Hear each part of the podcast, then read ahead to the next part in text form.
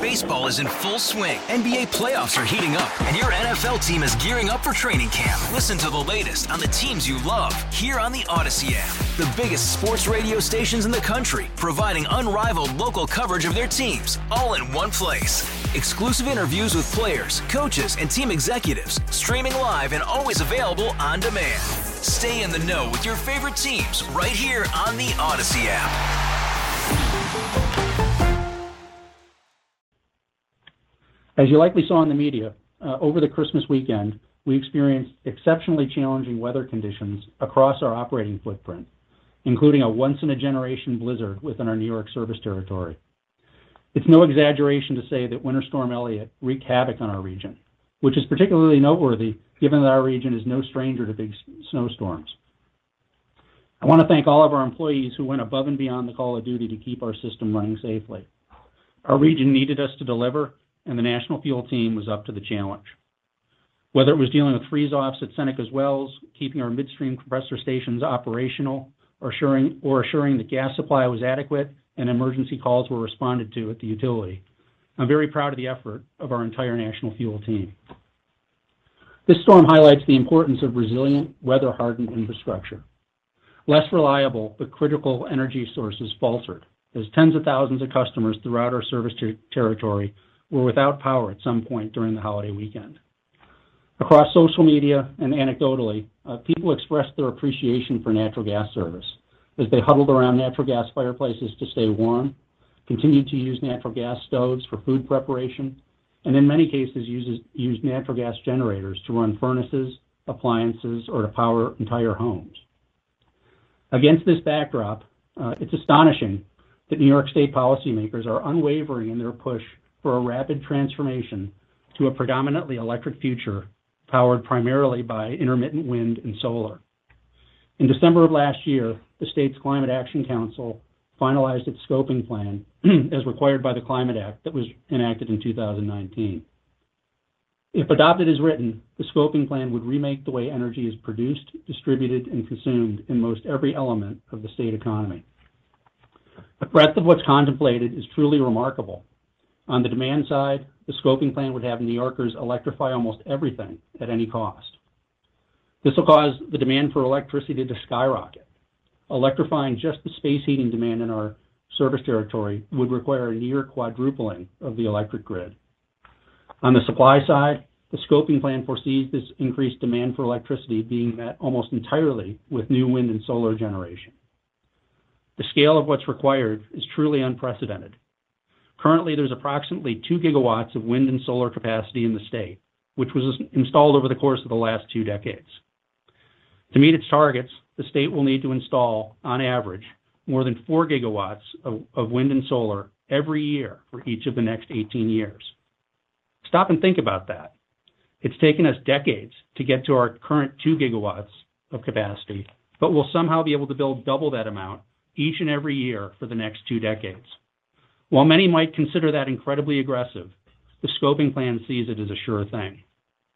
And even if the more than 80 gigawatts of wind and solar is built as planned, uh, there will still be as much as a 45 gigawatt shortfall in winter electric generation that cannot be met with existing technologies.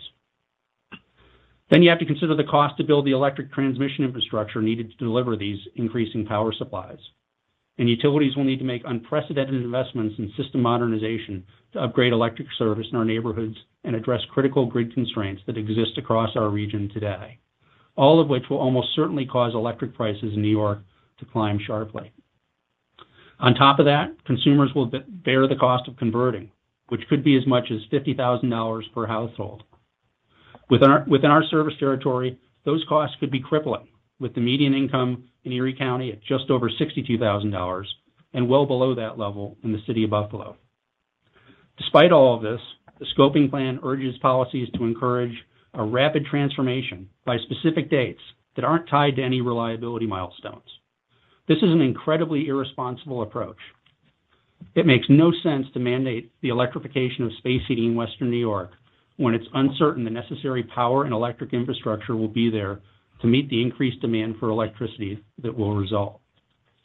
Instead, the state should embrace a more reasoned approach to the energy transition, one that sets electrification targets that are linked to generation and reliability milestones, while also continuously evaluating the cost effectiveness of these actions and their impact on customer affordability. And I could see it happening in phases. In the near term, uh, the focus should be on proving that wind and solar can be built at the pace contemplated by the scoping plan.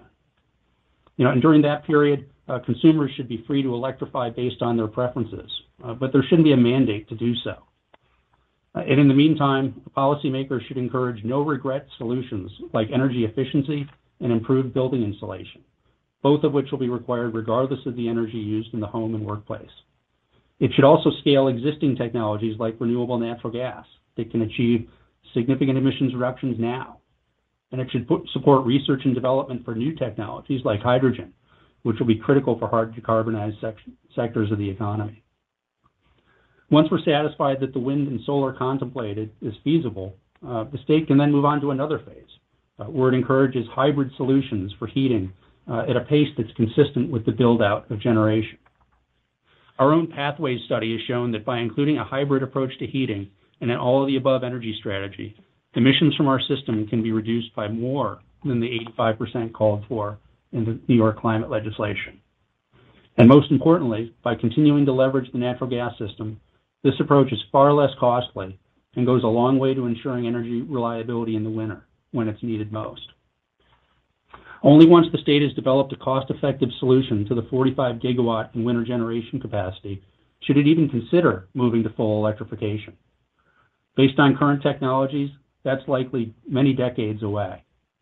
Again, forcing electrification before reliability is assured is an incredibly risky proposition. Imagine enduring a winter storm with no heat or no reliable means of transportation. The administration in Albany acknowledges the scoping plan is not a legally binding document. Rather, it's intended to serve as a blueprint for the future of energy in the state. The laws and regulations to achieve that blueprint will be written in the months and years to come.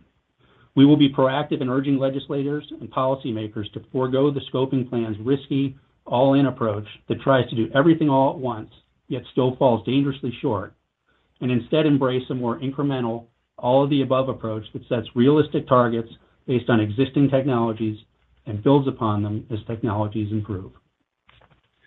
Hey, Rob Bradford here. I have set out on a mission with my good friends at FanDuel to prove what I have known for some time baseball isn't boring. Now I have a daily podcast to prove it with some of the most notable people in the baseball world, screaming baseball isn't boring from the mountaintops or at least agreeing to come on our show. Players, managers, GMs, and yes, even the commissioner of baseball, Rob Manfred. It has been a constant wave of baseball's most powerful voices. So join the revolution. Subscribe and soak in Baseball Isn't Boring. Listen on your Odyssey app or wherever you get your podcast. You'll be glad you did.